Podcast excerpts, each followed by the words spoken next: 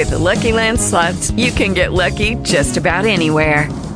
This is your captain speaking. Uh, we've got clear runway and the weather's fine, but we're just going to circle up here a while and uh, get lucky. No, no, nothing like that. It's just these cash prizes add up quick. So I suggest you sit back, keep your tray table upright, and start getting lucky. Play for free at LuckyLandSlots.com. Are you feeling lucky? No purchase necessary. Void where prohibited by law. 18 plus terms and conditions apply. See website for details.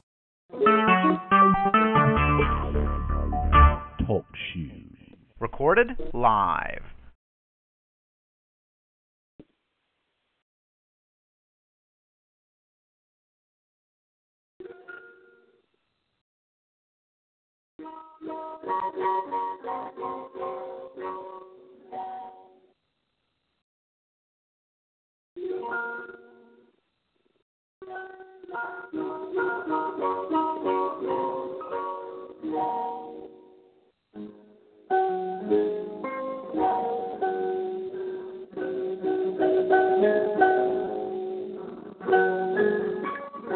thank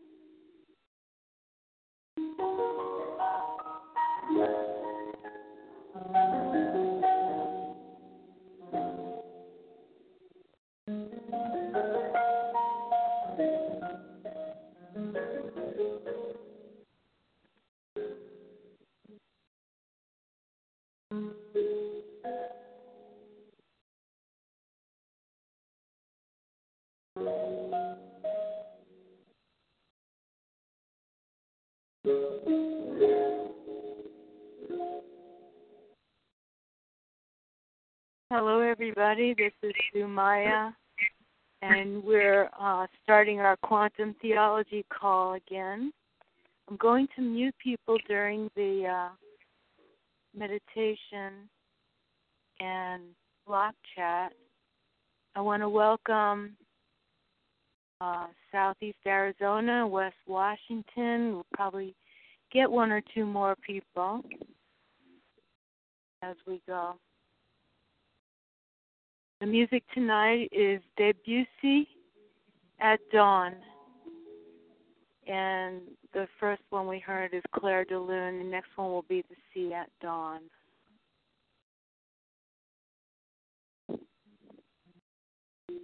So find a spot where you can relax for a while. And release your stress. Release any tension by breathing deeply. Always beginning with the breath.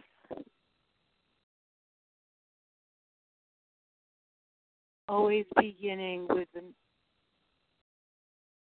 in and out rhythmic breath.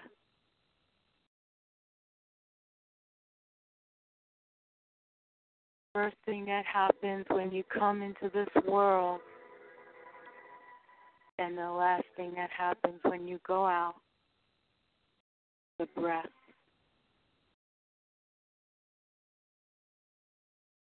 Taking in fresh air and oxygen.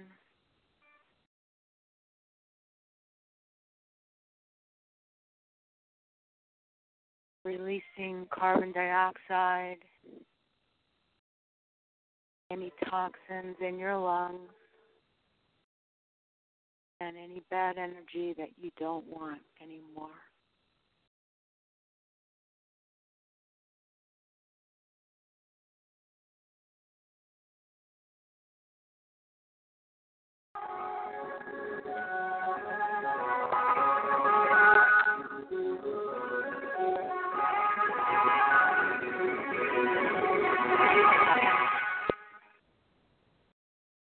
Breathing in deeply again, expanding your lungs, expanding how much fresh new energy you can have right now.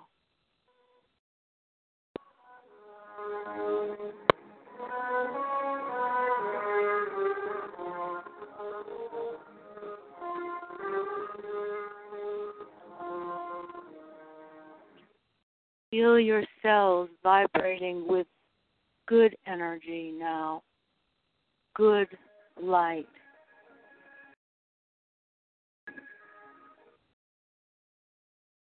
Replacing the bad. Always bringing in the light of Christ, the light of your angels, the light of God, first and foremost. And releasing any of the energies of the world, of news, of interactions, conversations, fears of the future, regrets of the past, all going out as you keep replacing with the God light.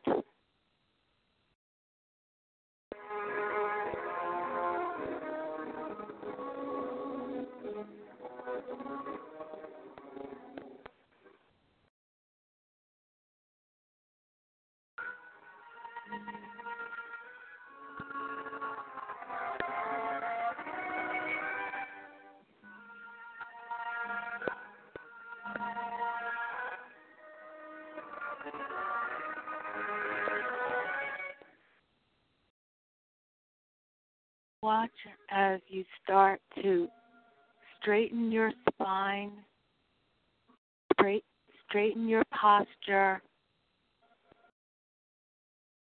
leveling your shoulders and your hips, balancing everything on a straight line from top to bottom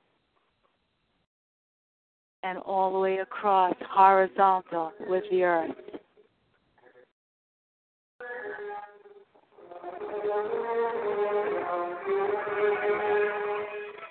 You're getting more energized now. Brighter, brighter, brighter light. Better, better, better light.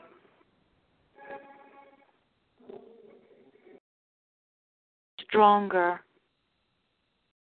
more encouraged, more brave than before. Talk kindly to your body, to your injuries. Speak softly to your injuries and say, You're getting better now. This is only temporary.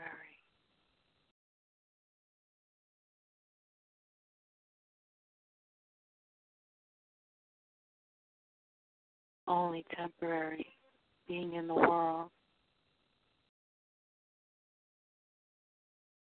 one day we will leave and we will be our spirit bodies again, joining back up with God. But for now, it's only temporary. Speak softly to your injuries, to your pains, and let them heal while you rest for a while.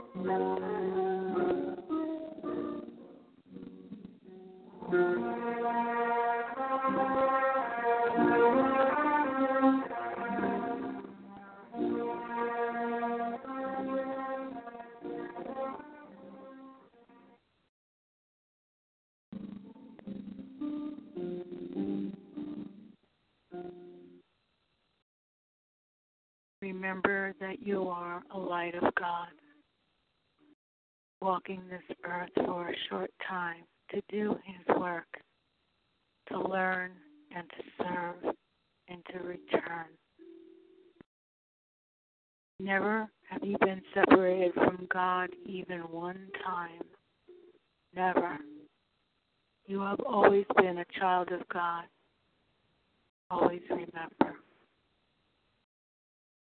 He extends his life through you, helps you when you need, guides you when you listen, and brings you home when the time is right.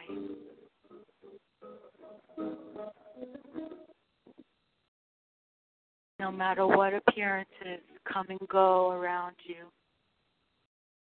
you can always remember this. One spark from the great light of God, and then we go home again. breathe in again and fill the dark spaces, the places that forgot, become whole and healed once more.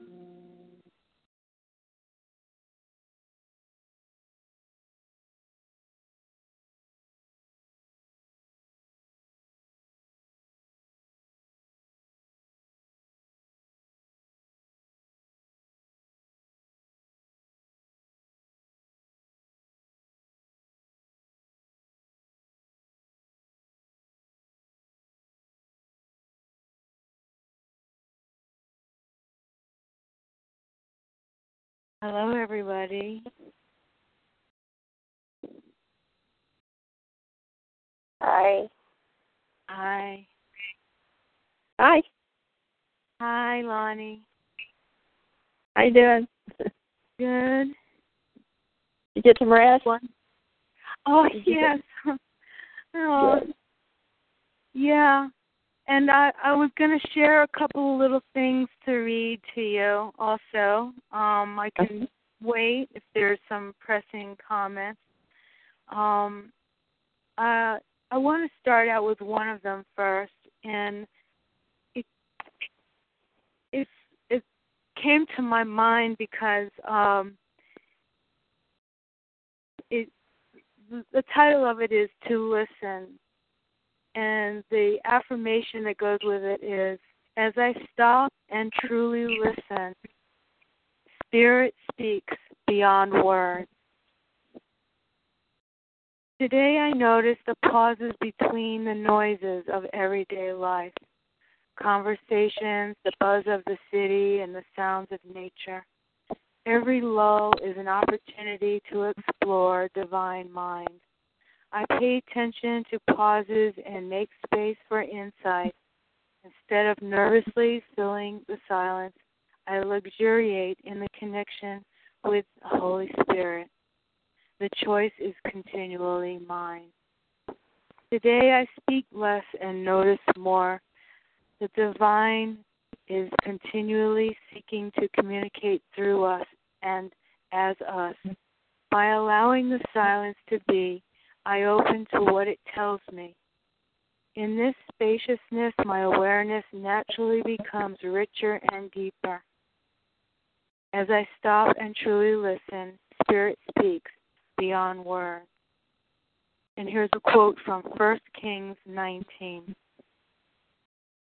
And after the fire, a sound of sheer silence.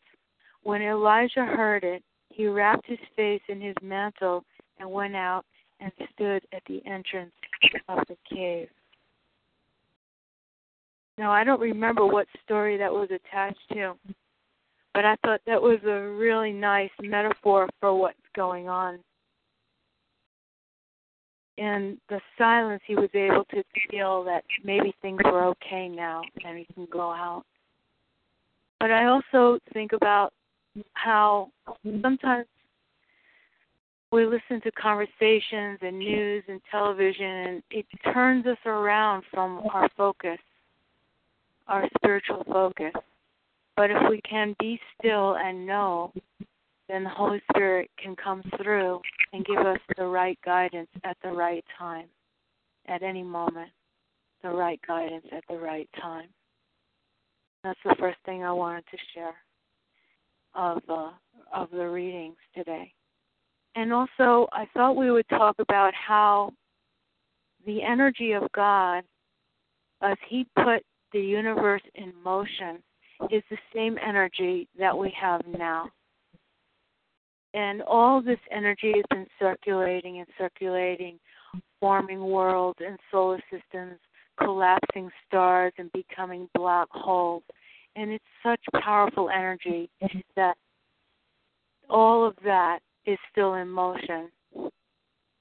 And all of the dimensions that we're living in are still all part of his dimensions. They're all his, you know.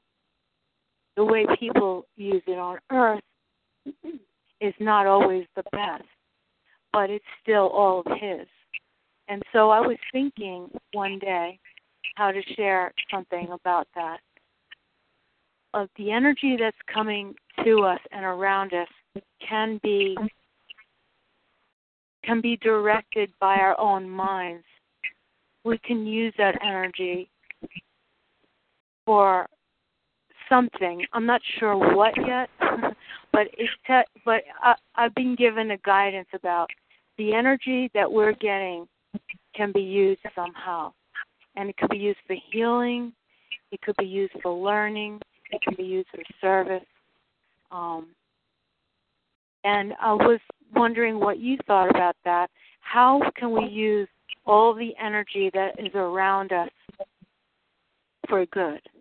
to use it for the good of humanity, to use it for the good of nature, for building, um, for creating, for getting new ideas, um, for sharing with others.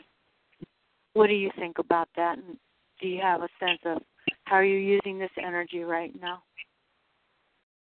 I um Welcome. Welcome to Central Coast, California. Thanks for coming. thank you. Hi. Oh, Good hey be here. Karen. Hi, how are you? Good. Uh, we're talking about how can we use all the energy that is around us for good, to transform it somehow, to use it. That's I can right. tell you. Go ahead. Usually, that that's what I do in prayer. Prayer and meditation. Um, I transform what I get from the Holy Spirit and how He directs me to pray. And I allow that energy mm-hmm. to go to God. And I direct the angels. I well, I ask God to mm-hmm. direct the angels to the areas that the Holy Spirit has led me to pray for. Yeah, that's really good. So, in other words, you're taking that energy and sending it to a good, uh, you know, like you're giving it words by prayer, and you're forming a purpose for that word for that energy instead of it just being free floating chaos. You're organizing the energy by giving them a direction, in a way, Right. right? Like go And, kill this uh, person, speak go get this person. out loud. Huh? I speak my prayers out loud too. I, I sometimes I formulate them in my mind, but usually I speak. And uh, when I use my prayer language, I believe that's even more powerful because it's given to me by the Holy Spirit, and it definitely uh, addresses the areas that are most important to the spirit, and that's what I try to do when I pray is direct the energy toward those things that are most important to the Holy Spirit. Right. Uh huh. So and also, so you're you're saying, here's all this energy. What would you like me to do with it, Holy Spirit?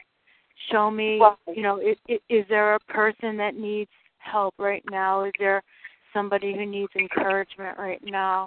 Where would you like me to focus this energy? Right. That's what you're saying. Yeah. And uh, I always pray for specific people too. Um, I always pray for my family and for my friends and for my enemies because they really need the prayer. They they probably don't have anybody praying for them. You know, seriously. So um, I. Uh, and it's it's just something that I've been working on. It's not something that comes. The spirit man is uh is at odds with the flesh all the time. So, in order to touch the spirit man, it it requires building spiritual muscles. Right. And the flesh Yeah. is always trying to, you know, um, get all of our attention and energy. Yeah. And that's I good. think one. that's Good why- for them. I'm sorry, go ahead.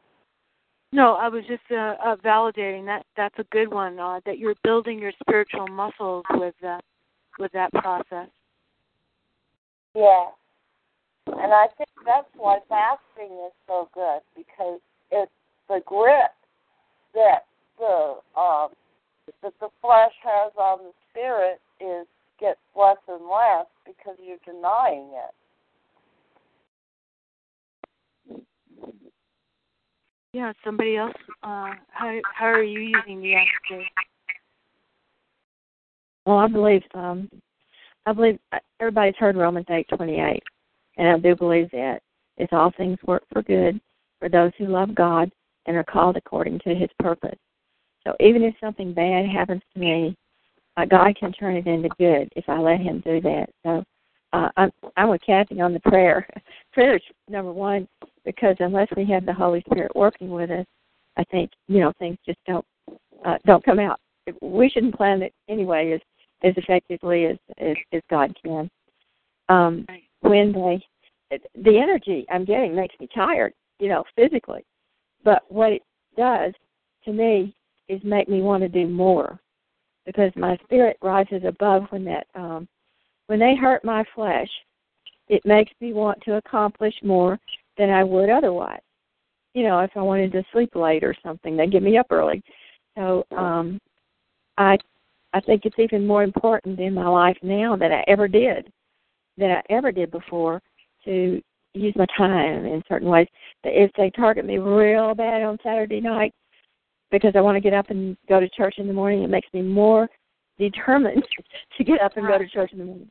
Because yeah. um, we all have a contribution to make to our fellow believers, and whatever little contribution I can make, you know, and they make to me, that's important. So um, it's like I appreciate you doing it because you said you said they target you badly before uh, the weekend because because you have this plan, and uh, they do that. It's it's ugly. It's evil, but we can turn it right around into good. Because um, what what it has the Bible say too?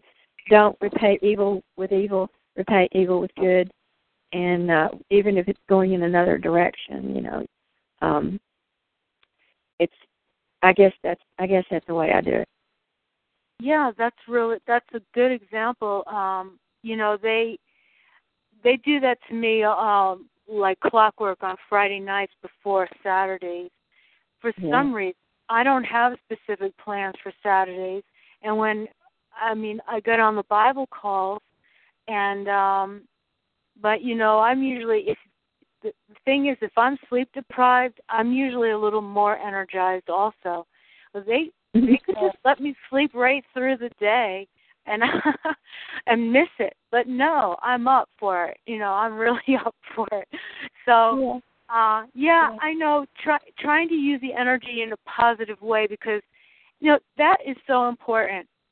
You know, people are going to be energized by it, but they might use it the wrong way. And we see examples of that in the news. So we have to be really careful, you know, Right. and try to channel it in the right way that it's going to be productive somehow, you know. I agree. I agree. Karen, you have a thought about that? How are you using your energy, extra energy around you? Is that question directed at me? Yeah, I just when it, we were all sharing right now, so go ahead. How do I use it? Um, I don't. I usually try to endure the energy because it hurts until it passes, at which time then I get real busy. Um, if I don't get up in the morning and go play tennis, I'm in pain most of the day and in a miserable mood. If I get up and go play tennis, then I'm in a great mood and I can I'm energized for the rest of the day. And I don't hurt until about you know afternoonish when they crank everything up. So I don't know. It's hard for me to say how do I use the energy. I just try to tolerate it at the moment. I'm not wasn't uh, focused on transforming it into anything. I spend a lot of more time thinking now than I ever did before. Yeah. And uh, so I, you know, I think about a lot of things, but I don't know if I'm using their energy or trying to use my own. So I, I have no clue what I do with their energy other than try to withstand it. Right. But that's a good Well, yeah, thought. Try to use it for something, but it's so it's destructive energy. It doesn't feel like constructive energy that gives you strength and stamina and the desire to get up and move. It kind of gives you destructive energy. At least that's how I feel. Right. So well, that's why I'm bringing that's why I'm bringing the topic up because energy all by itself is more or less neutral unless it's directed towards a, a, a particular goal. Yeah, unless it's directed towards us in the form of a cyclotron resonance type beam that's spinning ions in different ways, every other pulse, micropulse, and causing free radicals to spin off, et cetera, et cetera. Uh, yeah, it's hard. The free radicals that come spinning off is the thing I'm battling with. Yeah. I don't know if I'm winning or not. But um, So I don't know what to say about that. That's a good thought, and I'll try to focus on it from now on. Maybe I can actually use that energy and focus it somewhere. Yeah. Well, that's what came to me after all all this time is that it's energy. God put energy in motion. It creates worlds and stars. It also creates black holes. It moves earthquakes and tidal waves. The energy is in a potential state unless there's movement. And when there is movement, it can have a positive or negative effect depending on how you interpret, you know. Well, is that tidal wave a good thing or is it a bad thing? Well, at first it's a terrible thing because it will destroy houses and lives and mess people up, mess up animals. The landscape will get salinated. Um, but then overall, maybe it will create more jobs for people to build those houses back up. Um, you know, maybe there are some other positive reasons for that to happen overall over time. You know, that yeah, there's probably a silver lining for most clouds. Wouldn't you agree? Somewhere along the line. Yeah, that's what I'm trying. That's where I'm going for right now. Is uh, this energy is on. I mean, it's on all the time and instead of letting it be a chaotic motion of free radicals which is basically the chaotic motion is directing it and somehow and i don't know if i have the answer for that yet it's a theory in motion right now and just gathering you know some ideas of not only uh, physical but spiritual as well because we know that there's a lot going on the planet right now. The free radicals of energy are everywhere. And maybe it can be like um you know kathy was saying organize the energy around more spiritual work for humanity uh for animals for species um maybe it's a prayer for anybody who's sick to transcend their sickness or maybe to pass over to heaven more quickly than suffer for a long time. Maybe it can be used to sever ties that are unhealthy. You know, sometimes we need energy to sever unhealthy ties. You know, it, otherwise they keep going.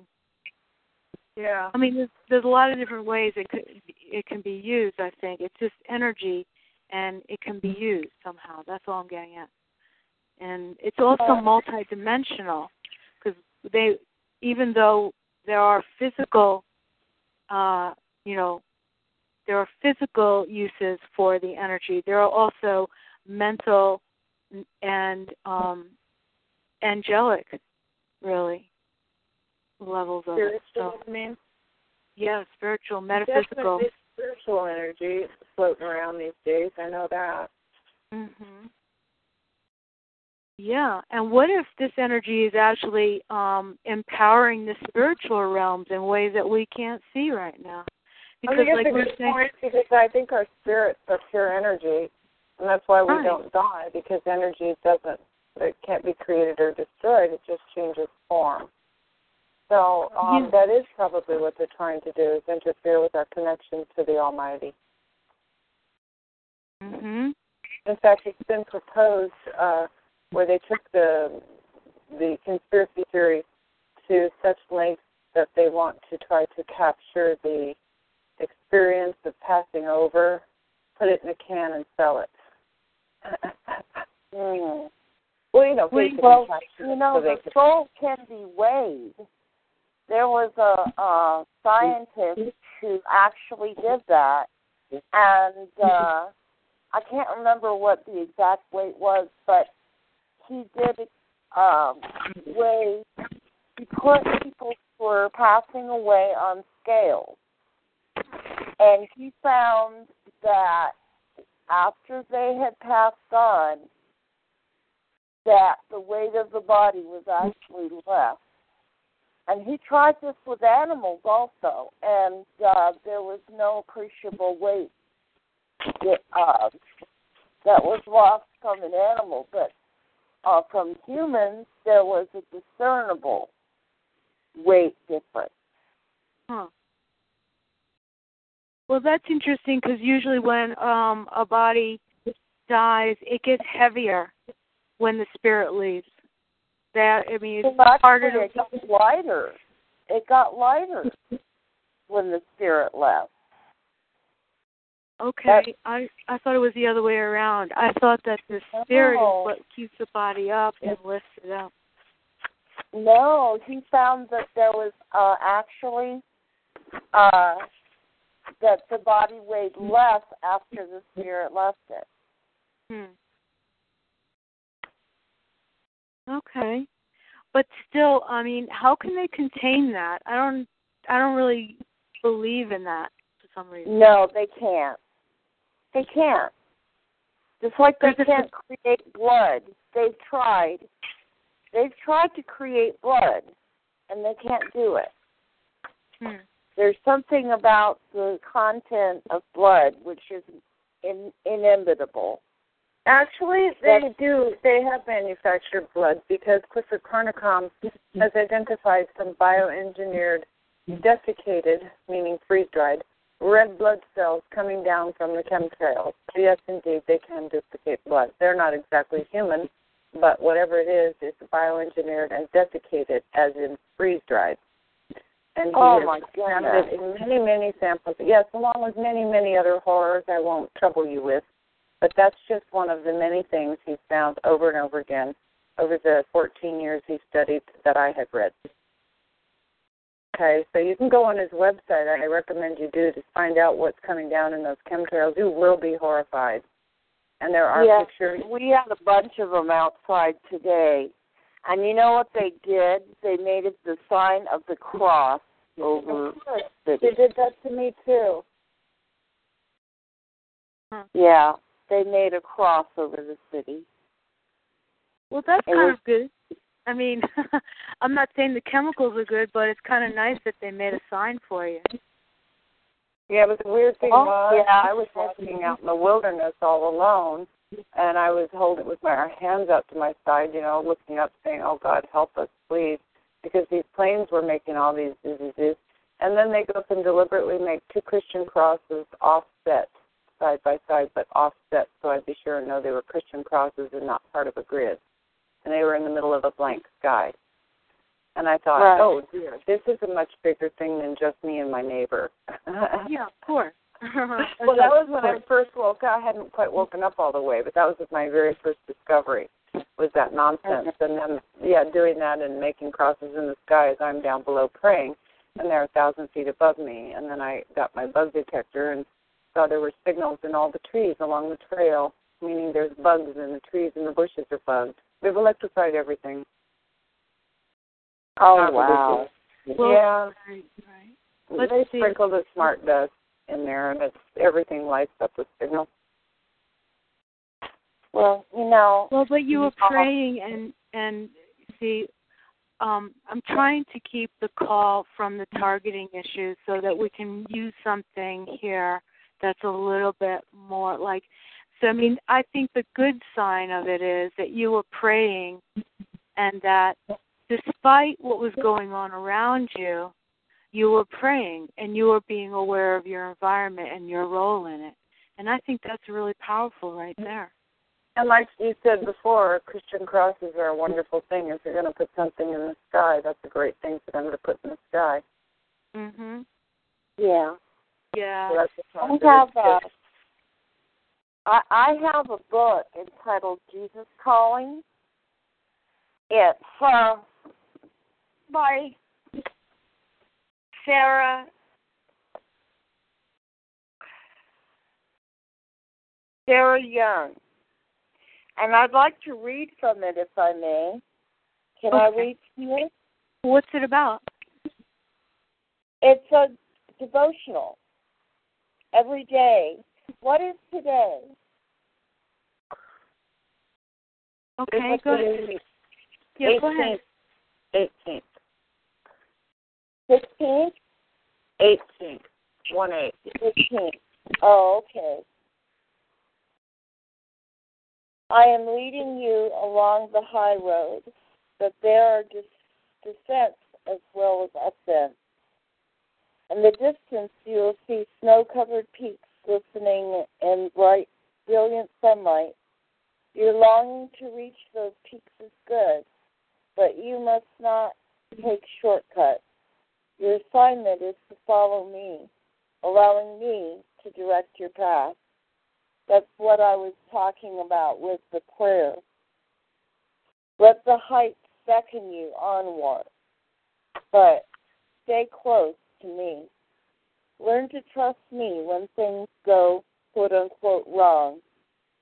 Disruptions in your routine highlight your dependence on me. Trusting acceptance of trials brings blessings that far outweigh them all. Walk hand in hand with me through this day. I have lovingly planned every inch of the way. Trust does not falter when the path becomes rocky and steep. Breathe deep draughts of my presence and hold tightly to my hand. Together we can make it. Nice. And then there's scripture with that too. Uh huh. You want to share it? Sure. Let me get my Bible and I'll read. Oh, okay.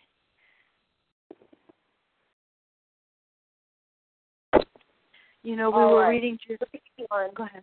Go ahead. Go ahead. first one is John twenty one nineteen, and I'll uh, find that. John twenty one nineteen. For anybody who's got a Bible and wants to look it up with me.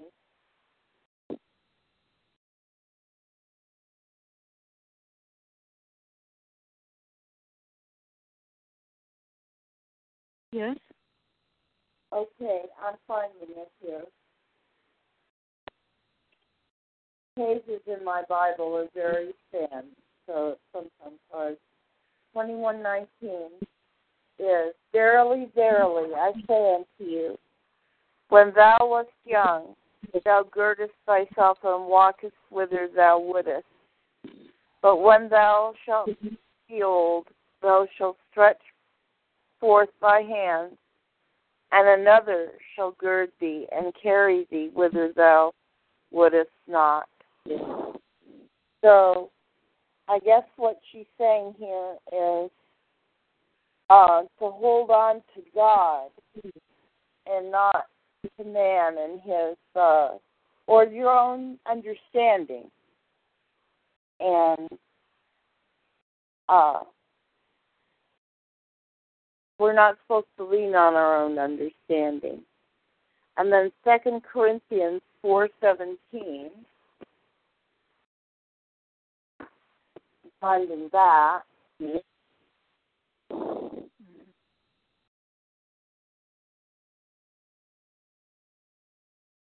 lost Central Coast, California, Karen. I think something happened to our phone again. What's that? Maybe she'll come back. Oh, did she drop off? Yeah, just dropped off. Okay, well while Oh. you're looking for that, I have something to share with you. Okay. Um, it comes it comes for today's uh, in my Daily Word magazine, and it says, "I open my mind and heart to dynamic new ideas.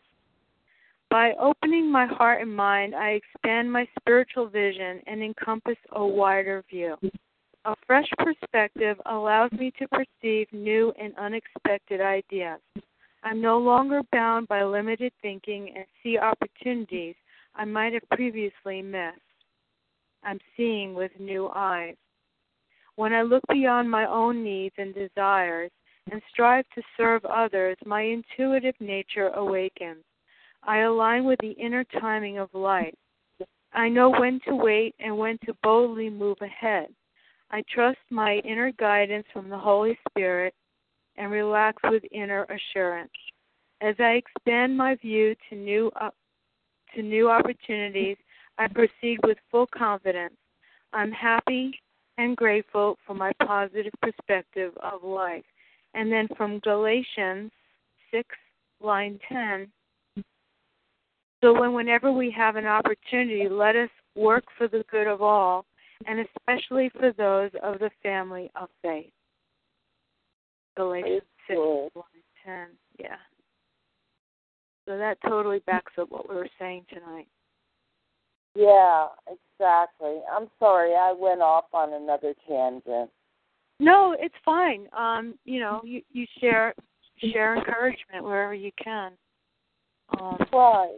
Well, I I didn't know what was going to be on the 17th. I thought maybe it would pertain to what we were talking about. But he, I have the Second Corinthians uh, scripture if you want me to read it. Go ahead. Okay.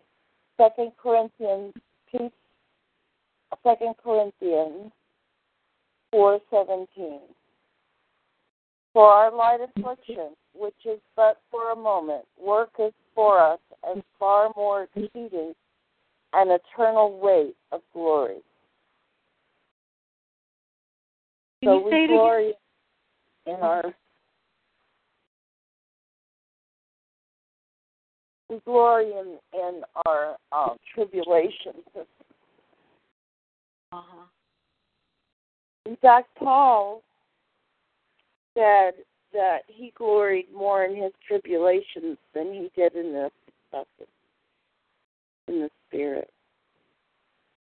Yeah, because I think we were talking about that last time, where you know when we're weak, he is strong, Yeah.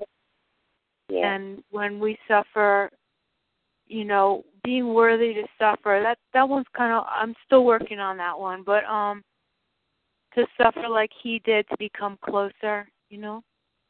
Um, Right. that's it's still hard to accept though on a human level, whereas it's understandable on a spiritual level. You know how we're we're releasing our needs of the world. We're releasing our attachment to the world. We don't even want to be here anymore. Sometimes, you know right. is actually taking us closer to you know higher uh, a higher level of spirituality. As Ronnie said, you know, what the devil meant for evil, God turns to good.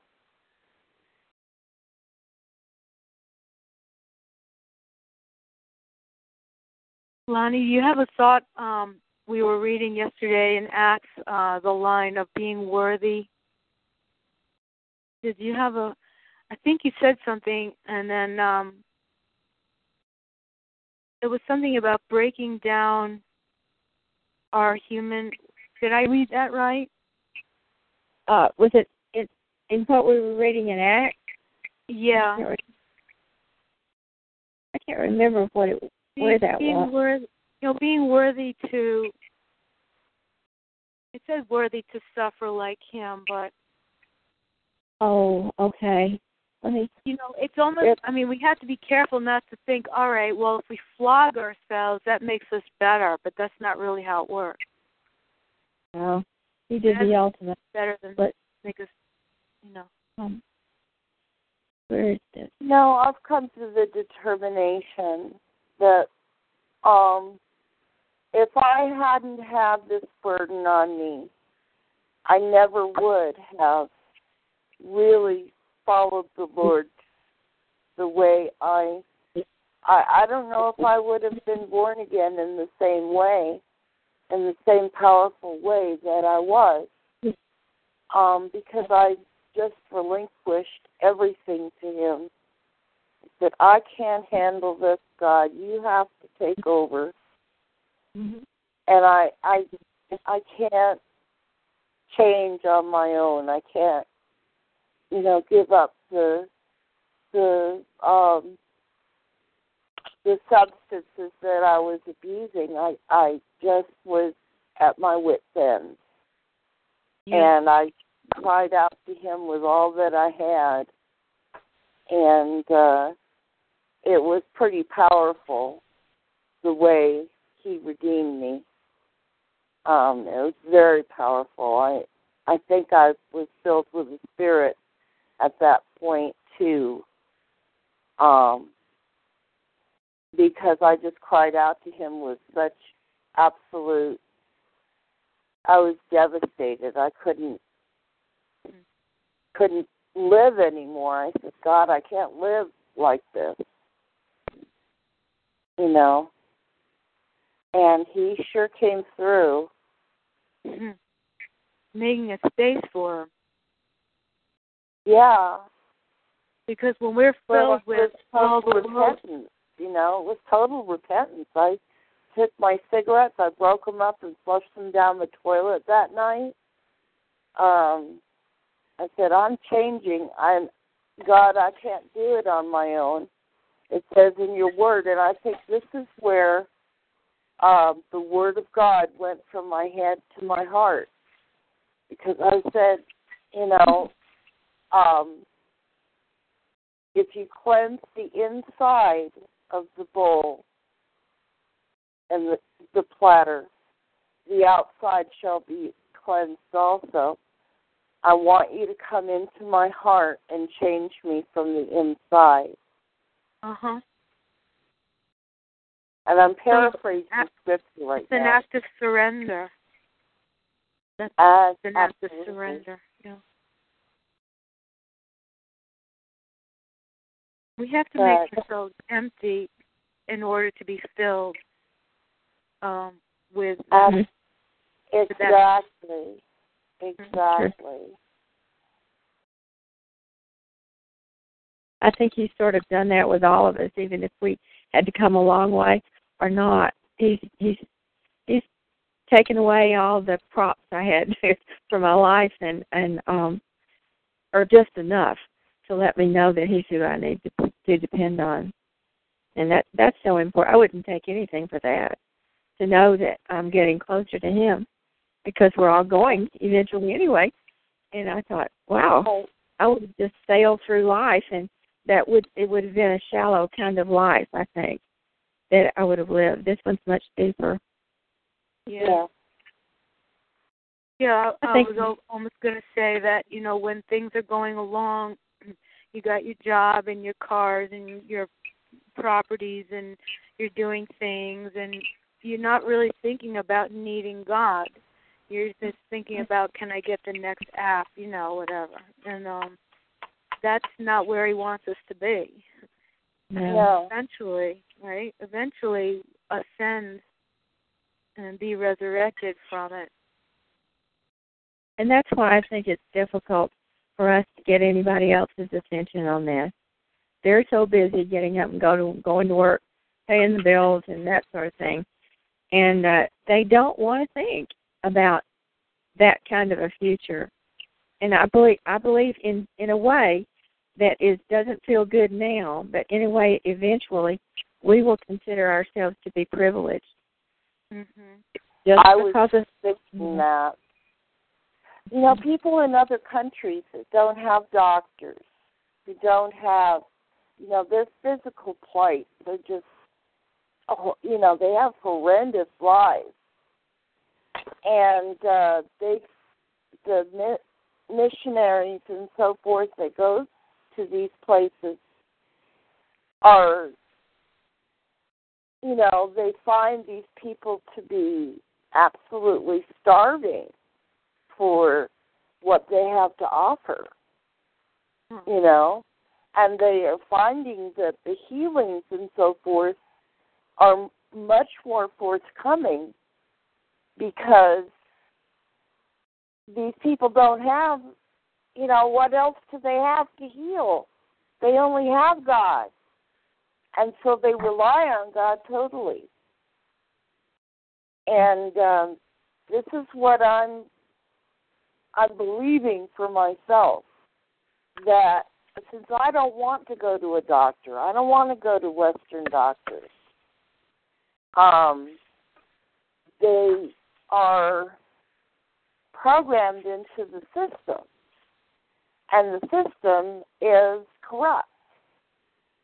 And I have encountered doctors that have deliberately misdiagnosed me, and I've been, you know, the, just really devastated physically because of it.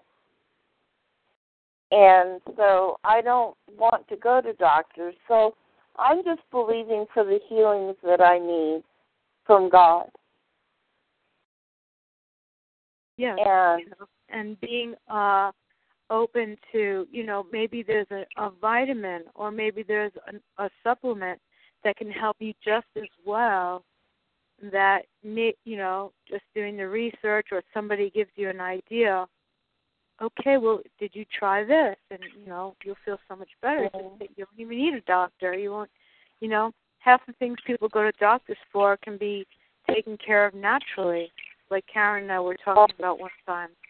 Like man if you spent two hundred dollars on herbs and supplements you would probably be so much healthier than if you were paying that in health insurance. Right. Well, you know, um, God can heal anything. He can heal anything. He can bring the dead to life. You know, I was reading a book called uh, The Supernatural Power of the Transformed Mind. And this pastor uh, disciple people to go out and heal and cast out demons and do all these things that it says it, that we can do. In the end of Mark, it says that we have the ability to lay hands on the sick and see them recover, cast out demons, do all these things. Okay? But so often we rely on the natural to do those things. Mm-hmm. And after I read that book, I started to practice. Now I haven't been doing it lately, and I'm, you know, I I need to rebuild those spiritual muscles. But you, you really believe in the heart of hearts that God can heal anything. Mm-hmm. He can take a deformed person, the lady who has bent over for years, the lady with the issue of blood. He can perform the same miracles he performed back when through us now, right now, in this point in time. And uh, I've seen it happen. I prayed for a lady who had double pneumonia, strep throat, and bronchitis all at once. And within a day and a half, she was completely well. Wow. Completely well. Another way too. It goes another way. What's important is what God wants, not what we want. Now, my aunt, I'll tell you about my aunt. My aunt was, and I didn't know this. She just told me one time and she said I was working really hard. We were young, married, and trying to trying to make a living. And she said uh, the doctor. She said I got sick, and the doctor told me I had asthma. And she said I got in there, prayed all night long. Lord, I can't have asthma. I cannot have asthma. I I just will not. She's got a mind. She had a mind like a steel trap. She's been gone for a long time, but she said, you know, I never had asthma after that, and, and that does work sometimes. But I think of people like Joni Eareckson Tada, do you know who she is? Who? She, as a teenager, she took a dive off a off a shallow uh, uh, off a board in a shallow lake, and hit broke her neck spine, and she's been paraplegic ever since. Um, and she has been one of the most wonderful witnesses for Christ throughout her whole life. She's about my age. I mean, she's pushing seventy now, probably. But um mm-hmm. she used to she used to come on the Billy Graham, you know, crusades a lot and she talked and it's a beautiful story about how she and her her husband met. He has to get up, turn her over at night, change the you know, the bag for her her kidneys and that sort of thing. It it's got an awful thing, but she has been so wonderful. She's got um she's got little camps for handicapped children and when God wants to use somebody in the way that he has them, then sometimes he's gonna say no. I mean, even if we know that he That can do. The important thing is to remember that it's still his choice. You know, he knows he knows the person. So um I, I I'm not really that crazy about the faith healing industry as much as I am uh just that getting close to God. You know, because um he can he can do things I'd sure like to get rid of arthritis and some other stuff, you know. Yeah. A lot of Yeah, yeah. Both. uh, it, you know, uh, they say gray hair is a, a, a, a beauty is wonderful, you know that sort of thing. The Bible says that somewhere in Proverbs, you know. But um, I know that I'm getting closer to God. That's what that's what's important. So whatever He's Yeah. got tomorrow is what I'm going to deal with, you know. And uh, I I I, I just think that's important to remember. Yeah, that's a Yeah. good point. Remember, there was a guy, there was a little boy back, uh, I don't know how many years ago, but he contracted AIDS because he got a bad blood transfusion, and he was totally innocent, you know. And of course, he was in and out of hospitals, and he was on the road talking to people, explaining, educating. He wrote beautiful poetry, and I think he wrote one or two books he finally, you know, passed away, but he was only like 13 years old. Um, and he affected so many millions of people. He was on CNN and all these other, you know, I mean, Yeah. people people's hearts were opened because he was innocent. He was very articulate. I mean, he was extremely Oh. bright, very intelligent, and everything he said made perfect sense and was divinely inspired. And so he affected millions and millions of people by his appearances. And then finally, I guess the Lord decided he had suffered too much, and he had Uh-huh. he hadn't even met his twentieth birthday. You know, he never even made it that far. So Oh. uh, God will, like you were saying, Lonnie. I believe that. You know, He will use you the way He needs you. You know, if you open to it. If He wants you to Yeah. get well so you can get on with something else, maybe that's the right way. But if He wants you to be sick, He might want you doing something else with it. You know, but that's why I was thinking there's got to be a way for us to use this energy for good because you know we're Yeah. in it and we just have to listen god holy spirit speak to me show me guide me angels tell me you know i'll do what i can with it what i whatever i can with it whatever short amount of time i have left Right. I love that. That's- I I think think it's, it's a matter of what will bring God the greatest glory. Yeah. Mhm. Yeah. That is that is really what is important. If God will be glorified more by healing than uh, by the suffering of a of a human, He will do it. Perhaps somebody needs to suffer and show that they can overcome the suffering and still be a light. And that Mhm. gives him greater glory than healing them. You know, whatever is going to bring him the greatest glory is what he's going to do. Yeah. Yeah, uh, I just remembered another story, um, and I forget the name of the man. He um he was a guest on my show uh when I had a radio show and and he, he his his thing was called From Mafia to Ministry. That's the title of it. And Wow. he was a hitman, and I I wish I could remember his name because I'm not doing him justice by not know. I can't remember his name, but he's pretty famous now. Anyway, he was a hitman. He was rising the ranks. He was going to be a made mafioso boss type deal, you know, whatever, right? Like you see in the movies. But he was the real deal. And uh he sat down on the bed one night, and I don't remember the exact series of events, but the Lord came to him and said, "You're going straight to hell." And he showed him, right? And the guy, the guy who wasn't afraid of anybody or anything, was shaking, scared, and he totally changed his life after that. Now he's a minister. He's a minister from. Uh, he's in Atlanta, Georgia, someplace, and um he totally turned his life around because he was given the fear of God in a moment, totally Yeah. switched him around. Yeah, and that's how he's getting used. You know, he's probably touched a lot of evil people with his message.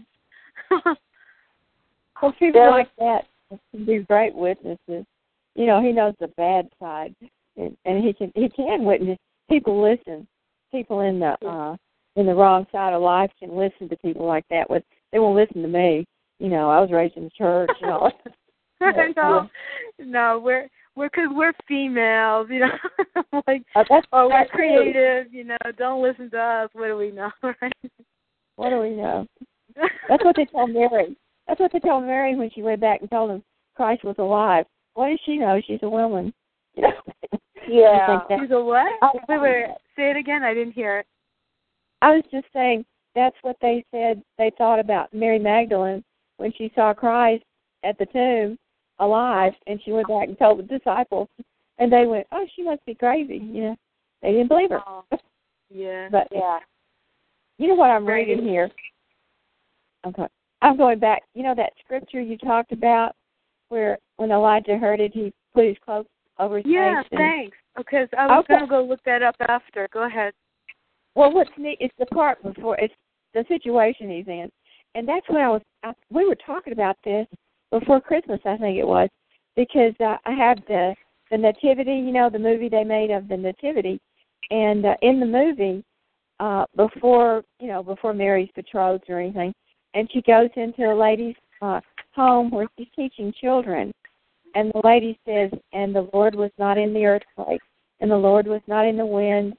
And the Lord was in it, it, the Lord was in a still small voice. You know, that was her lesson. And I thought about how stories were passed on a lot then. But this is the story. It was Elijah was um he had called fire down from heaven and he killed all the bad prophets of Baal and all that, you know. And then Ahab uh his wife Jezebel started after him and then he got scared. So he went and he hid in this cave. This magnificent prophet with wonderful stuff. He, he he caused it to stop raining for a long time, and then he caused it to rain for a long time. It was crazy. He did all these miracles, and then he got scared. Then he went to the cave, and this is what this is just a short little thing. Can I read the first part? The part about Yeah. where? Okay. And, and the word he's in the cave now. It said, and the word of the Lord came to him. What are you doing here, Elijah? He replied, I've been very zealous for the Lord God Almighty.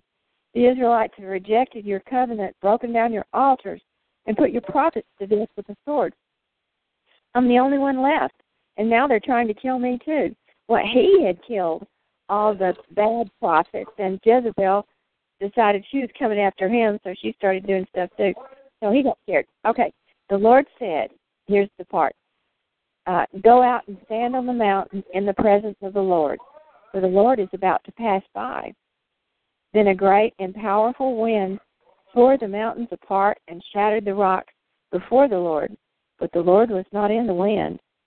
After the wind, there was an earthquake, but the Lord was not in the earthquake. After the earthquake came a fire, but the Lord was not in the fire. And after the fire came a gentle whisper. When Elijah heard it, he pulled his cloak over his face and went out and stood at the mouth of the cave. And then God asked him again, What are you doing here, Elijah? And he told him again, and then he told him to go back to work. So this is Elijah too, the guy great prophet. That's a great story. I'm gonna have to read that one again. Yeah, I love it. I love it. Anyway, I thought I recognized it, but uh he's the one we're expecting to be one of the two witnesses, you know, and he was at uh at the transfiguration and so I mean even prophets like that get scared once in a while. So Oh yeah, you know that's that's a really good point because you can be totally connected and be given these gifts, and then uh get scared um and just want to go back into hiding, being a simple person again. You know, just want. Wait a minute, I just want to like eat a sandwich. You know, oh my God, I don't want to be all this big stuff anymore. I know, I know. But I was talking about during that time. He had the ravens bringing him uh, meat, didn't he, Lonnie? I'm He sorry. had the ravens bringing him food. Oh yeah, there's something about he brought him some food with a raven, something like Mhm. that. I can't remember. Anyway, anyway, God took care of him. He just Uh-huh. he just kind of lost his nerve there for a while, short time. Well, there's also a story. I love the I love the cave stories um throughout the ancient world. And um another cave story was and I can't remember the exact year, but it was somewhere around I want to say mm, 500 AD somewhere. I have to look it up. But um anyway, so Rabbi Akiva and his students were studying, right? But then the Romans decided that you weren't allowed to study the Bible, and they were killing people and burning Bibles, right? So these so these uh, students went into a cave to hide away because they wanted to keep studying the Torah, and they also wanted to study the mystical levels, uh, which is called the Kabbalah. And at the time, it was just a verbal passed down from generation kind of thing. Nothing was written about the mystical levels of Judaism before that. So it was a verb a verbal tradition and they went into a cave to hide out from the Romans so they could keep studying. And they were in there for 13 years and they were learning and they started writing down some of the mystical visions that they were receiving. And then uh at the end of 13 years they came out and it was safe again. Where where they were outside Israel or outside Jerusalem there? Yeah, I you know, I have to look it up. It it was somewhere around there. They found the scrolls somewhere in the deserts in some caves. And then for centuries the the the scrolls were like put here and they were put there and nobody understood what they were talking about because they were so esoteric. And then Huh. it, it's actually now it's called the Book of the Zohar. Um, that book of the Zohar was written in that cave during that 13 year period, and it's really, really deep. And so, Did it, they did they uh, talk to Christ too? to Christ, Yeah. Uh, was- no, this is, this was a very, it was a very religious clan of Jews that was that did that. oh, okay. hmm Because uh, I know that throughout history, um, the Christian sects that have been most like the first church have been persecuted terribly. The um, uh, oh gosh, I had their name on the tip of my tongue. Well, like the Essenes or the uh, the Gnostics. Um, Not the Gnostics, the um. Oh, I can't remember their name. They were uh they were in Spain, and they were in Germany, and some of their descendants are actually uh the the Amish. Oh, Mennonites. Okay. You know, Mennonites. okay. The Mennonites, but there was another sect that was even before the Mennonites the Mennonites came from. Oh gosh, and I can't That's remember fine. what this is. I've got Uh, something yeah. here I can find it. I can't find it. Uh, I was at Bible study the other day, and a guy who was with some Mennonites uh, said they have a 500 year old apology to make to the Anabaptists. You know, they're they're kind of the forerunners of the Baptists. We're Baptists. Right, the Anabaptists. Right. Yeah, they were persecuted some way. They said, okay, because the Anabaptists thought you should be totally submerged instead of sprinkling. Okay, so that was a big deal. And they said, okay, uh, you want to be submerged, so they took them out in the river and drowned a lot of them. You know, so it's just Mhm. persecution Oh. going. So he he gave it to us. I don't know what I've done with it. Oh, glimpses. It's it's it's. He said it's a. I think it's Mennonites that did it. And he said he said they're apologizing now, some years later. But it's kind of new. Let's see, 500 year wound that had to be healed. How Swiss Reformed Christians and Anabaptists repented together. Oh, the Anabaptists did it. Repented together to address a historic rupture. something they shouldn't have done. You know, I think it was about two or three years ago that the Pope apologized for something. I guess you know it's never too late. I guess for these Took things. a long but, time, right? uh, Took a, a really the long time. against children that they perpetrated. uh, that's what they really need to apologize for. for for what now? For all the children that these priests have have uh, molested. That's recent. I think he was apologizing for something that happened a long time ago. Um, That's a Oh. recent. Yeah, you're right. That needs to be that needs to be taken care of. Definitely. hmm But it may take a hundred more years or something. That's the way churches are, I guess. And Yeah, well, that's that's too long.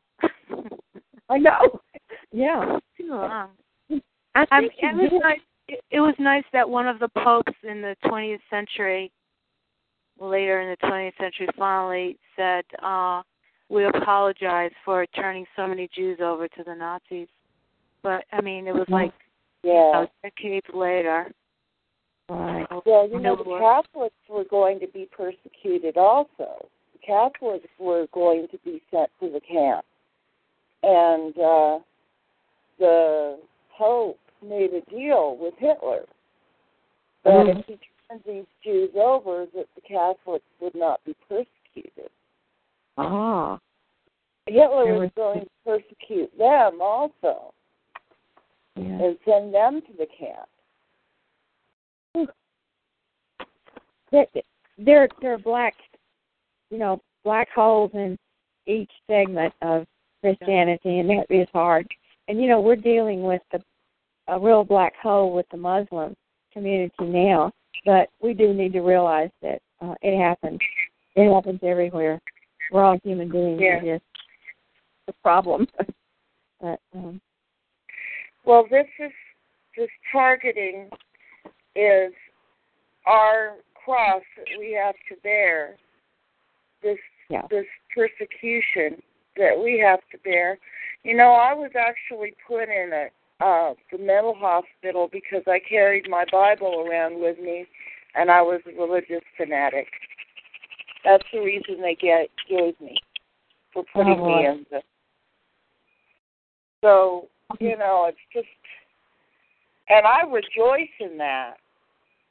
I really do. And I was treated just horribly in that. I, w- I got so much street theater in that hospital, it was unreal. oh, And uh, so, and the time I was in there, I just read the Psalms, I, and I read them out loud, which Uh-huh. really got some people upset because I was talking about how uh, they were digging the pit and they were going to fall in themselves. you know. And Well, I- um, I think Nancy uh kind of had that same experience when she was she was locked up, you know, for a while there, and so she held on. She held on to her faith. That's what um God gives us, I believe. That and that's another one thing. I think He gives us no more than uh He doesn't give us any more than we can handle with Him, because uh, when He puts us through that sort of thing, He knows we can handle it you were able to handle it, and she was able to handle it. And apparently I wasn't because he didn't put me in there. But um he does Yeah. that, you know. Well, yeah, uh, that's a whole other point of discussion. I just want to very quickly uh, correct my what I said before because I'm looking at it right now. The the the Sefer Zohar, or the Book of the Zohar, which was written, it was written in the second century um, by Rabbi Shimon Bar Yochai and his students in that cave. And the cave for 13 years. That was that part was correct.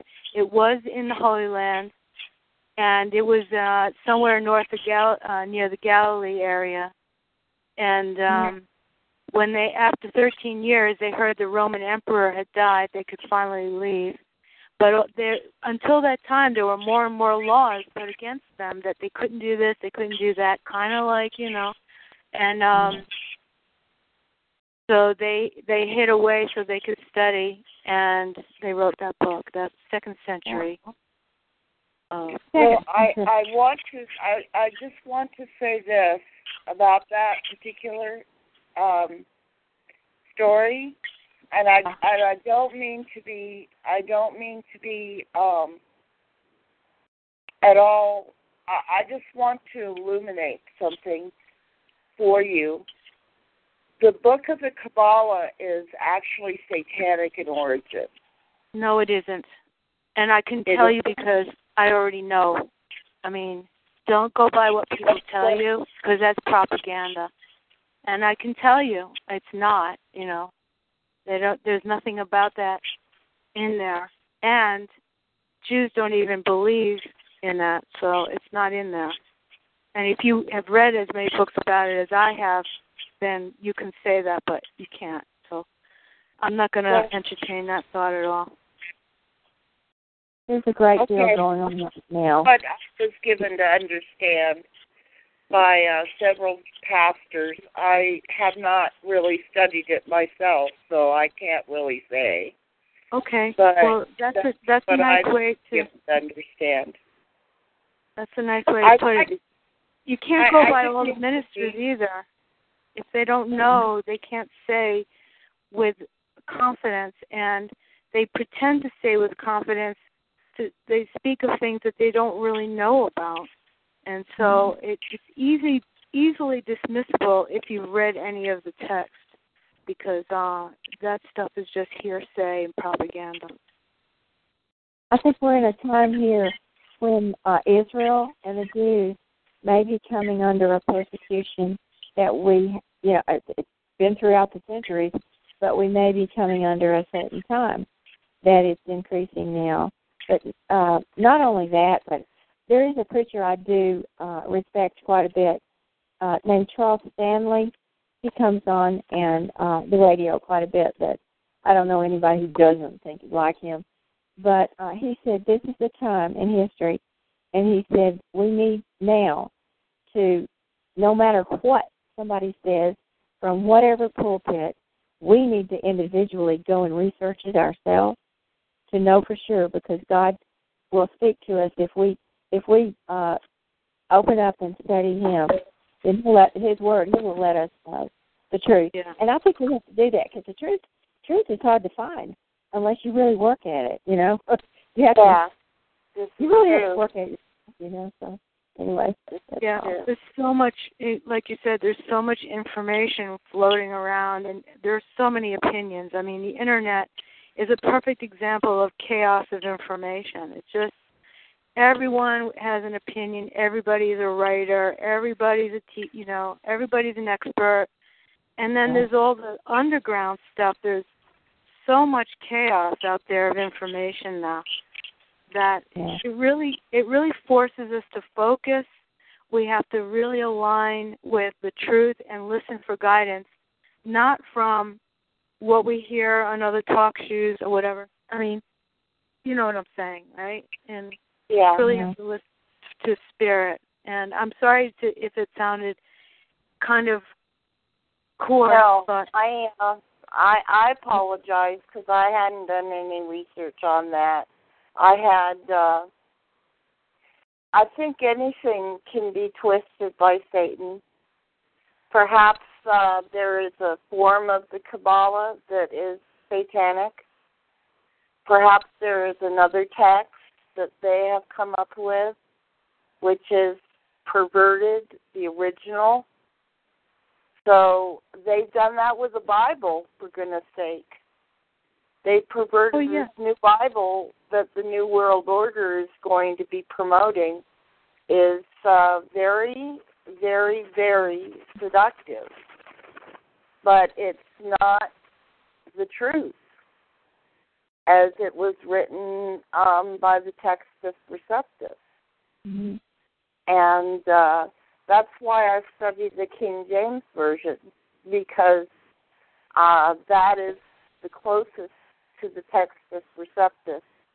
It's hard to understand it, and you have to have a archaic uh, dictionary sometimes to get the words.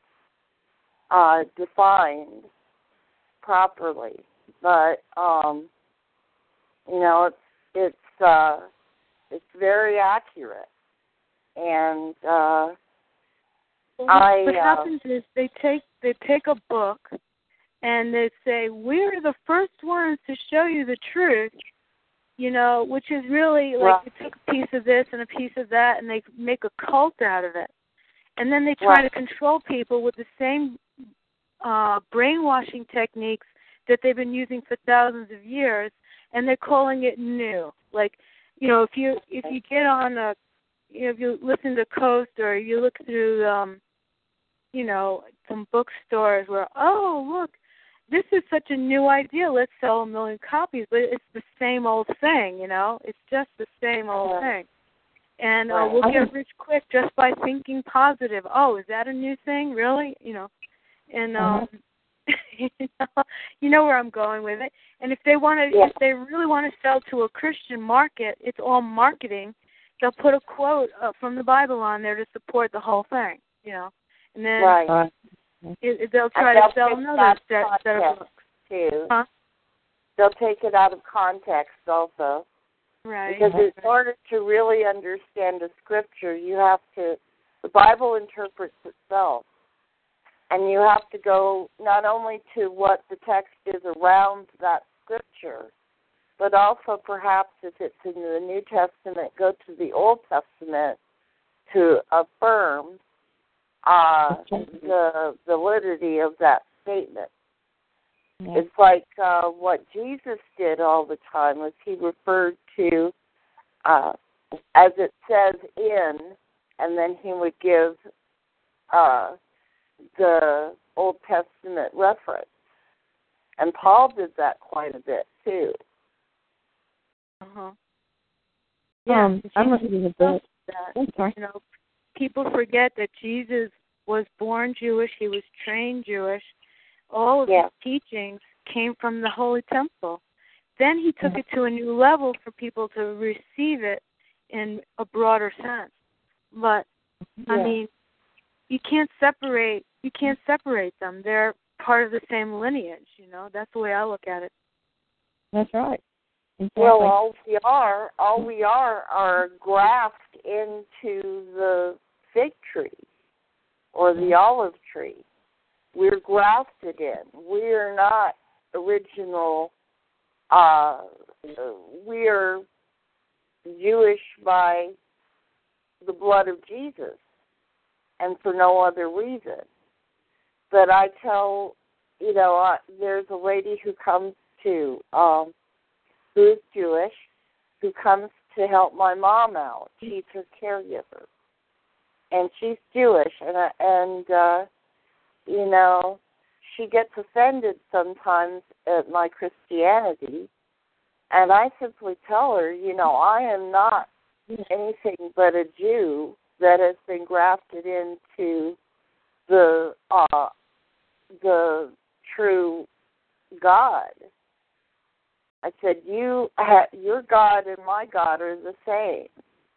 You're the, the God of it, Isaac, of uh, Abraham, Isaac, and Jacob. Jacob. That's you hard to. Uh, there's only one. I have a friend who's Jewish too, and he, uh, or, or he's just an acquaintance, you know.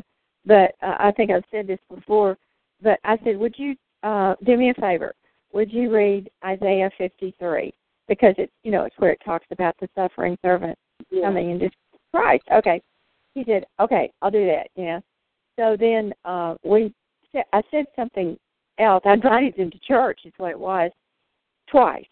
First time he said no, maybe, uh, but no. And so next time I invited him, uh, he's just a young fellow, goes to college here, you know, and uh, he says it's a totally different religion.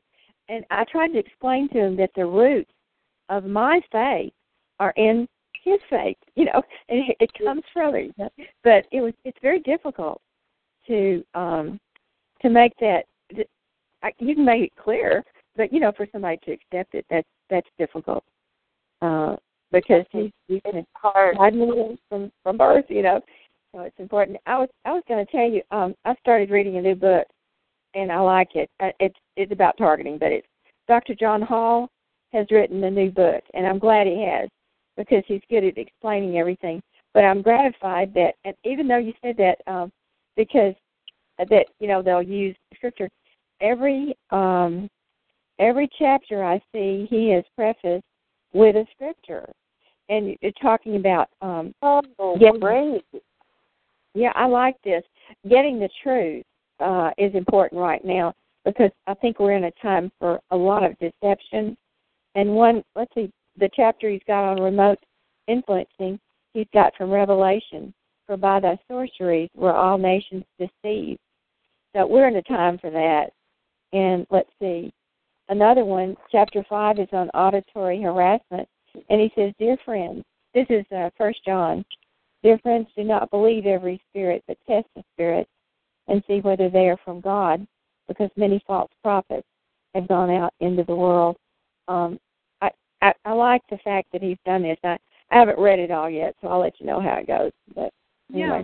Well, and this is the time, like it said in Revelations, you know, information. What is it? Information will be expanded, or what were the words they used? Knowledge. that's in Daniel. Yeah, will, will abound. that was Yeah.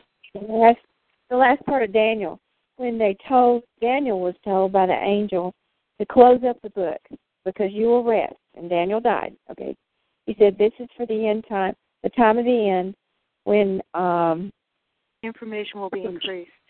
something it, yeah people will go to and fro people will go to and fro okay we didn't go to and fro until somebody got off a horse and got into a ford you know and that's not been very long ago. Uh people were going uh, the average trip was seven miles an hour for hundreds and hundreds and hundreds of years. And all of a sudden we can go seven thousand miles an hour real quick you know? It's it's just changed. So it said, people, we will go to and fro, and knowledge will increase. Knowledge has never increased like it has exponentially, especially in the last part of the 20th century and the first part of the 21st. So uh, we're here. I believe we're Yeah. So anyway, what what else I found interesting about a lot of falsehood. It's a lot of falsehood. yeah You know the. I, I. This is what I pray. I pray to understand the truth through the Holy Spirit. yeah To be able to discern through the Holy Spirit, because He knows all things, and He knows the truth of all things. So I pray that I only receive the truth of all things, whether it's through another human being, like um, you know what you said about the Kabbalah just now. Uh, you know, I received that in my spirit, and um, I apologize if I, you know, uh, gave a misconception. But the Holy Spirit will communicate through people, through circumstances, and that still small voice. And uh, so I just, I constantly pray, do not let me be deceived, God. Do not let me be deceived. I want to know the truth. yeah. Um, And Karen came truth. back on the call. Um, do you want to add in? You've been kind of quiet lately. Do you want to say, say anything? All right. Hey hey. All right. Well, she did come back on, but she. Has, Are you talking to me? oh, yeah. okay. Hi, I just Sarah.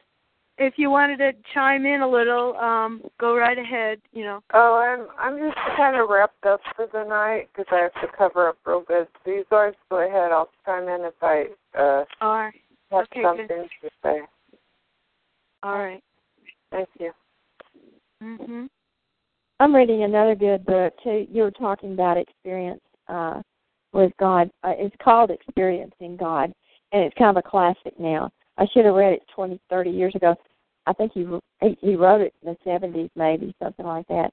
but it's become one that um, people even have Bible studies. He's got a he's got a he's got a whole school now, and he said I never thought this would happen, but um, anyway, it's by Henry Blackaby, and he's an old fellow now, so he and his son uh, did the revision of it. But it's a good book, and it's one of the most popular about just getting close to God, knowing and doing His will, you know, and uh, learning the truth. And um, uh, so, anyway, I recommend that one.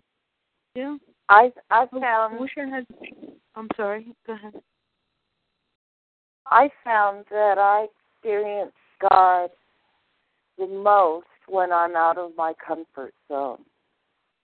Yeah, yeah, we all do. I think so too.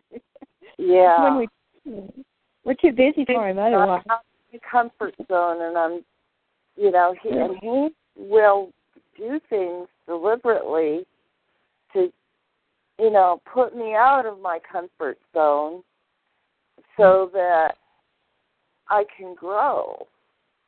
It's like a baby, you know, the baby crawls at first and then it's not comfortable for it to get up on its feet and walk. You know, it falls down and um and uh so what God does is he lets go for a while and he lets you experience what it's like to be on your feet and actually walking. And then you know when you're ready to fall he catches you if you let him you know if you're if you're in communication with him um he'll do that. And i i i just feel like um these last few years have been very very difficult but I've grown more in being uh, away from my comfort zone than I ever would Mm-hmm. uh, if I had a real easy life, you know. Um, and now they're irradiating me again, and uh, they've been doing it all night. Um, You know, and my muscles are twitching and everything. But talking about comfort zone, um, you know, uh when uh the pain was getting too much, uh I decided that maybe I should sell the house and try to find a new location. And so I would not see out my plan, my physical worldly plan was to keep my house and stay there and retire there for the rest of my life. But I was not comfortable. I was in, and I sold the house and I went on the road for five years, and I wouldn't have done that.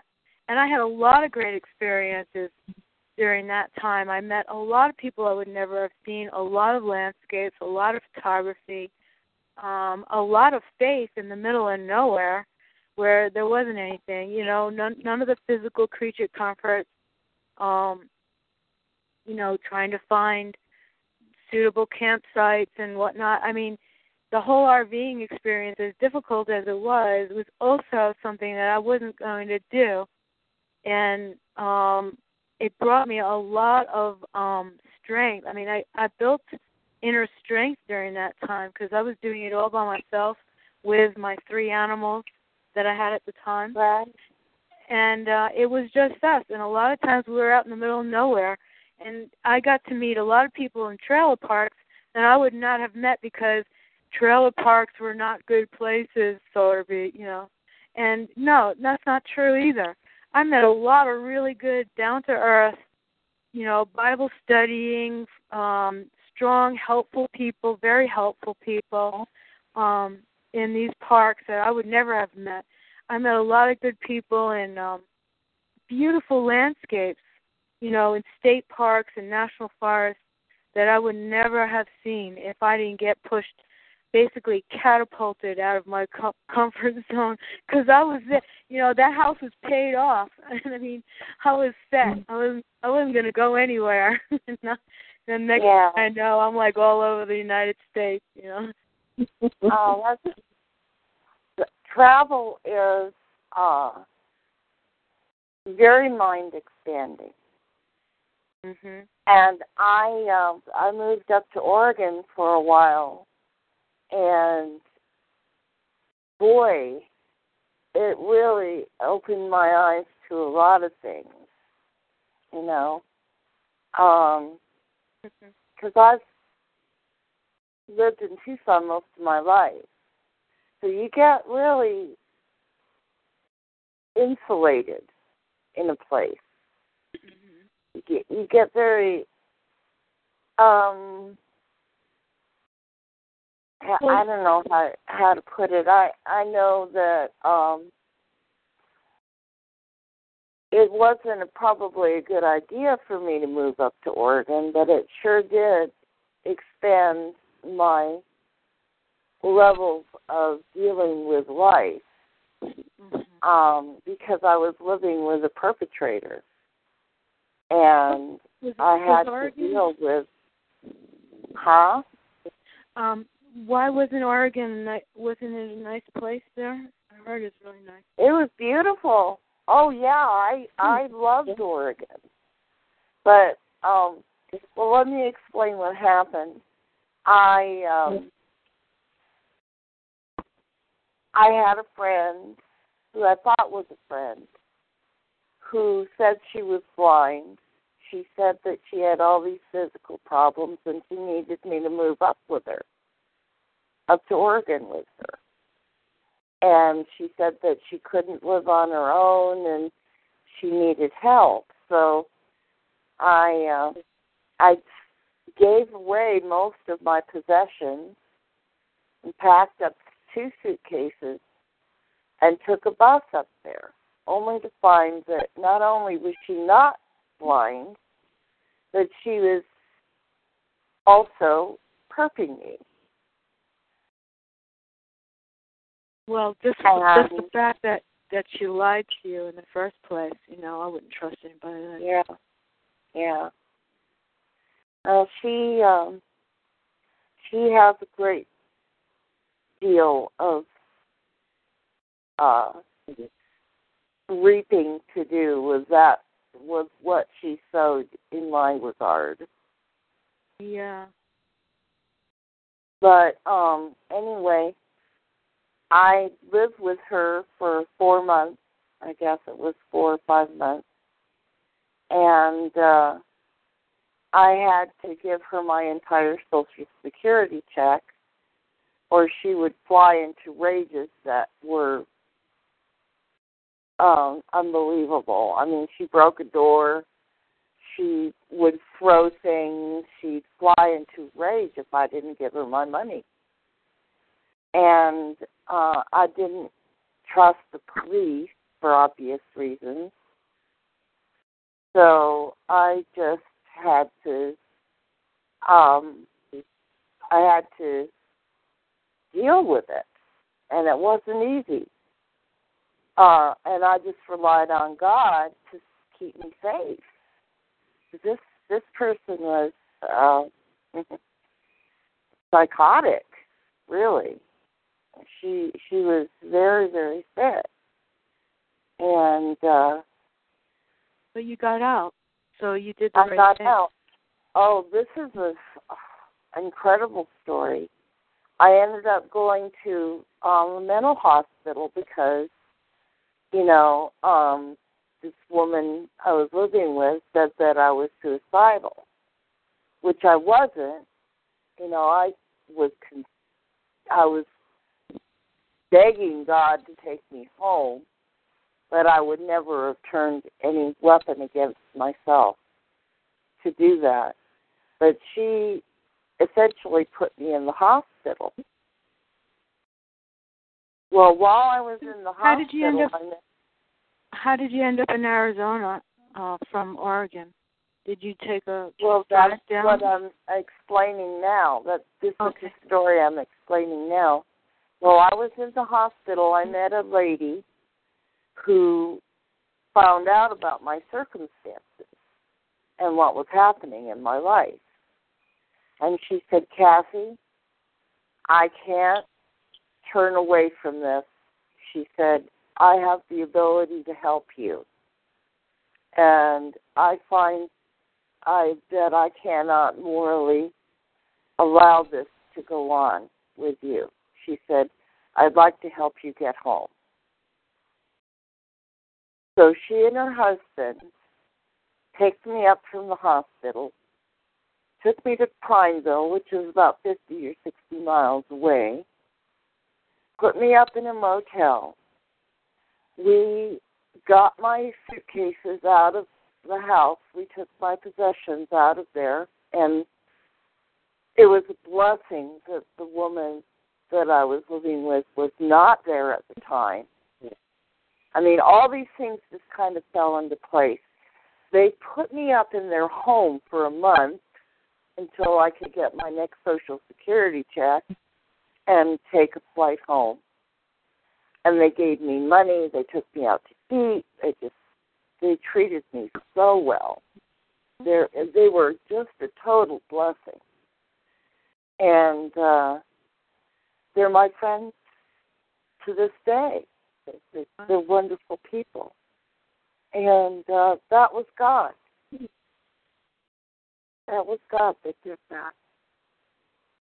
Yeah, and that brings us back to the idea of um, what Lonnie was saying. God doesn't give us more than we can take, you know.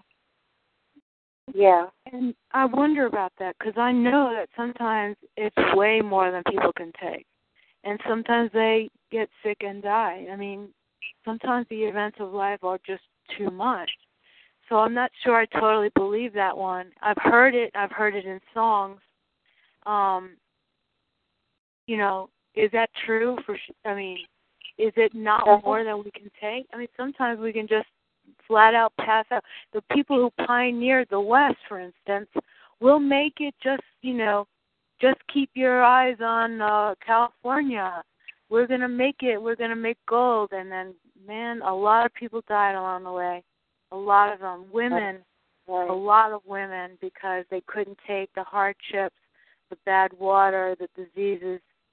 Um, and right. it's a long, long, long, long ride. You know. Well, I think that um, it depends on whether or not you trust God and you follow Him Yeah. because the look at what happened with the Israelites. They left Egypt. They did, they were in the wilderness for forty years, but it was only an eight day trip. yeah. That's true. But their shoes didn't wear out. They mm-hmm. always had food. They had water. You know, but Moses trusted God, and he led them because he trusted God and because he trusted God, God provided the water, he provided the manna, he gave the law. I mean, he took them, eventually, they did get into the promised land, although it was a, a very few that actually lived there at first, very few because a lot of them stayed on the other side of the Jordan. But um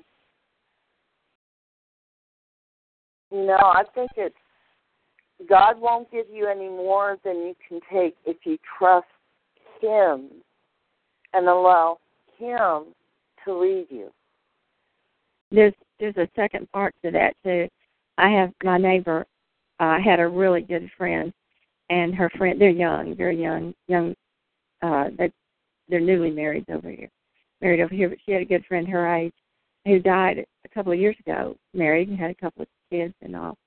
And she still cries just talking about it. But uh we were doing a study too of um James was the one we were studying first in Revelation, but um part of it was where Beth Moore says that God does not take someone until that person, a, a believer, talking about a believer, God doesn't take that person until that person's purpose for life is completely fulfilled. And that's that's the main Right. thing I want him to do with me. Uh, you know, wh- whether it's tomorrow or whether it's 20 years from now, I don't know. But I want my purpose because he's the one that planned that purpose. I didn't do it. I thought I was planning my I- life, but I wasn't. he he had it in mind long before I came along.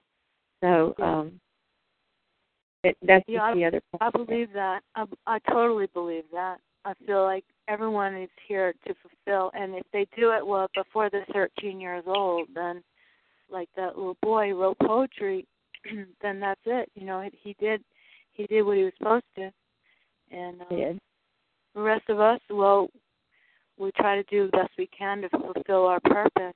Um, personally, I'd like to fulfill it as soon as possible.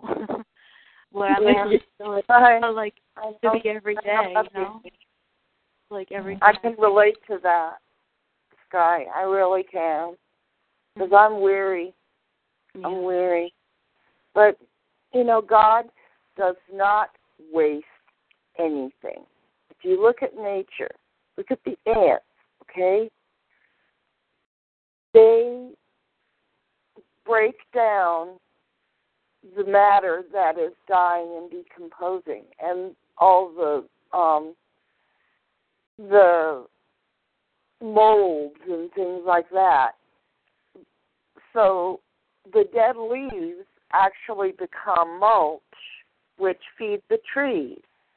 Right. He doesn't waste a single thing. Now we can destiny too if we do not listen to him and we do not follow him. You know, we have free will. But even in that case, he carries out his will because he knows our hearts and he knows what we're going to do before we even do it. You know? And so he works around our free will choices and creates a situation where um, we do the most benefit to his kingdom. Even the evil people have a purpose, Yeah. you know. Even they Yeah, have yeah. all those kings that conquered uh, Israel when there was, you know, when there was, God was punishing Israel at the time. So He brought this evil king there. He uses He uses everybody if He Yeah. wants to. What Daniel says that too. He sets up king and takes them right down. takes them down. Right. he's using me now, even though I'm, you know, in a situation where I don't have uh, much connection with the outside world. I'm on a poetry site, and I write about him on this site, and I am, and I have, I I think I have like 365 followers now on this site, people that have friended me. Uh-huh. Um, and so I'm even in my situation and my circumstances, I'm spreading light through him, and you know he's given me, like that little boy, had the ability to write poetry, and that is something I can totally relate to because and they know my circumstances. They know I'm not in in really great circumstances, and I've had several people tell me, you know, you're an inspiration because I know, you know, your circumstances and that you can still stay upbeat throughout everything is, you know, amazing. Yeah, So, that's true. um, You're using and you're using your time to be creative and to pray for others and to uplift others with um that knowledge, you know, the biblical knowledge and the and um education. right. Um, I just, and I know that God gives me these poems, and He gives me the music. He gives me these things through the Spirit, because in myself I couldn't do it. I can't think up some of the things that I write about. I mean, um, he uses my innate abilities, but he funnels the spirit into me so that I can express what the spirit is trying to say. Am I making Right. sense? Of course, yeah. Totally, totally understandable. Yeah. Well, this is a good place to um, bring in our closing music. Um, I want to thank everyone for being here tonight. It was a really good conversation, and Yeah. uh, I wish everyone well and blessings. I'm going to be playing a little more of Debussy, and um, hope you all can come back again. Um, we're doing it 7 o'clock Pacific, 10 o'clock Eastern on Sundays, and uh, that's 8 o'clock Arizona time. Thanks again. We'll see you soon. Thank you, Thank Sue. you. Thank Bye. for opening the window for us.